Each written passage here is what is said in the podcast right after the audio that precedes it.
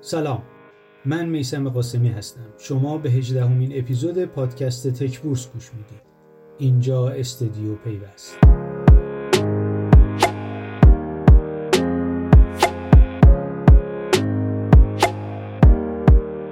تک بورس به صورت هفتگی وضعیت شرکت های آی سی تی حاضر در بورس و فرابورس رو بررسی می‌کنه. هفته اول آبان با ادامه روند ریزشی بورس به پایان رسید. شاخص کل که از روز شنبه سی مهر نزولی بود در نهایت با دومین ریزش سنگین سال جاری به یک میلیون و هزار و واحد رسید که کمترین سطح از 9 بهمن 1400 تا الانه. شاخص فرابورس هم روی عدد 17206 واحد بسته شد.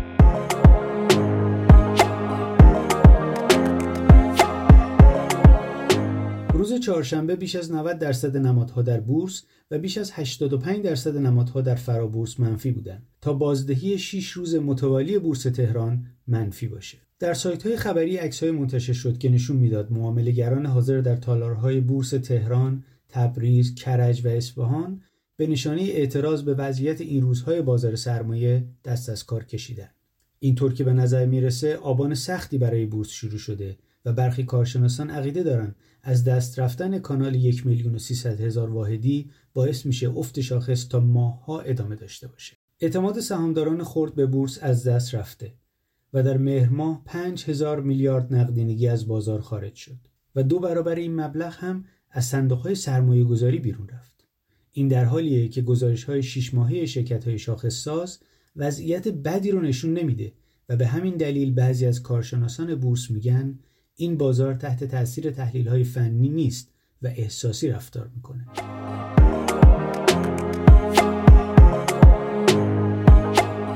در این هفته وضعیت شرکت های ارتباطات و فناوری اطلاعات هم خوب نبود و فقط دو شرکت موبینوان کیش و بهپرداخت ملت با عدد بیشتر از روز شنبه کارشون رو در چهارشنبه تموم کردن و توسن هم در نهایت تونست به همون عدد اول هفته برسه. بدین ترتیب بیشتر از 20 شرکت دیگه این صنعت بازدهی منفی داشتن.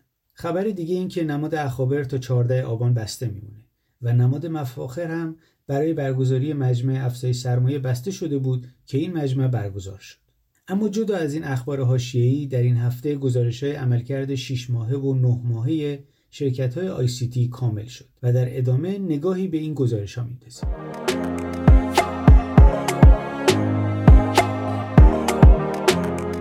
اطلاعات و صورتهای مالی میاندورهی تلفیقی منتهی به 31 شهریور 1401 شرکت های تی نشون میده افزایش شدید بهای تمام شده درآمدهای عملیاتی و هزینه های اداری و عمومی حاشیه سود این شرکت ها را به شدت محدود کرده و حداقل در 10 تا شرکت منجر به کاهش سود نسبت به دوره مشابه سال قبل شده. هرچند این کاهش سود به معنی زیاندهی نیست و فقط یک شرکت فناوا نزدیک 4.5 میلیارد تومن زیان در 6 ماه نشون داده. از بین این شرکت ها تپسی در نیمه نخست امسال بیش از 1400 درصد افزایش سود رو به ثبت رسونده. این شرکت در این حال بیشترین افزایش بهای تمام شده درآمدهای عملیاتی را هم به نام خودش ثبت کرده.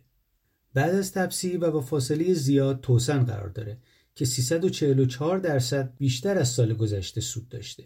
هرچند چون سال مالی توسن در پایان آذر ماهه صورتهای مالی این شرکت وضعیت نه ماهه رو منعکس می‌کنن در بین تمام شرکت ها سپیدار سیستم آسیا با افزایش 131 درصدی هزینه های فروش اداری و عمومی در صدر قرار داره اما این شرکت همچنان تونسته نسبت به 6 ماهه اول سال گذشته افزایش سوددهی داشته باشه همچنین شرکت های وب گرچه رشد زیادی در درآمدهای عملیاتی نداشته اما در نهایت 51 درصد افزایش سوددهی رو به ثبت رسونده.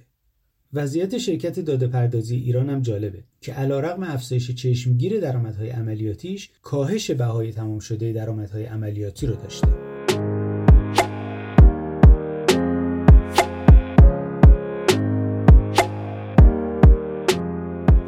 نیمه دوم جدول که به شرکت های با کاهش سود خالص مربوط میشه وضعیت بهپرداخت ملت منحصر به فرده چون در مجموع نه افزایش سودی نسبت به سال گذشته داشته و نه کاهش. به همراه بهپرداخت ملت چهار تا شرکت دیگه که در حوزه پرداخت الکترونیکی فعالند در بخش کاهش سوددهی دیده میشن که نشون میده پیش درباره آینده شرکت های پرداخت الکترونیکی درست بودن.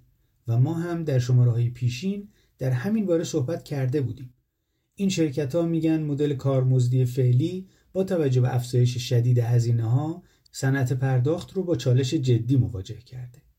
از این نظر بدترین وضعیت و کارت اعتباری ایران کیش داره که در نه ماه فعالیت سال مالی خودش با کاهش 50 درصدی سود نسبت به سال قبل روبرو شده. اما نباید از شرکت های پرداخت الکترونیک سامان کیش و تجارت الکترونیک پارسیان هم غافل شد که در همین بخش از جدول قرار دارند همینجا بگم که در مهر ماه افزایش سرمایه سب از 800 میلیون به یک و یک دهم میلیارد تومن به ثبت رسید. این افزایش سرمایه باید برای تمام شرکت های پرداخت انجام بشه و اونها از طرف بانک مرکزی موظف به انجام این کار شدن. اینجا بد نیست به وضعیت شرکت مخابرات ایران هم اشاره کنم که گزارش 6 ماهش نشون میده مجموع درآمد عملیاتیش 14 درصد نسبت به دوره مشابه سال گذشته افزایش داشته. اما بهای تمام شده درآمد عملیاتی اخابر در همین مدت 181 درصد از درآمد عملیاتی بیشتر بوده و این یعنی ثبت زیان ناخالص 2642 میلیارد تومانی زیان ناخالصی که مخابرات ایران در پایان این دوره 6 ماهه به ثبت رسوند در مقایسه با دوره مشابه سال گذشته 114 درصد افزایش پیدا کرده. هزینه های مالی مخابرات هم نسبت به دوره گذشته با افزایش 202 درصدی روبرو بوده. همه اینها در حالیه که مصوبه ستاد تنظیم بازار برای تعیین حداقل کارکرد تلفن ثابت از اول شهریور ماه توی کشو وزیر ارتباطات مونده و ابلاغ نمیشه. خلاصه اینکه باید بگم ناامیدی از به نتیجه رسیدن برجام، قیمتگذاری دستوری و افزایش هزینه ها بورس رو به این روز انداخته و باید دید این وضعیت تا کی تا هفته دیگه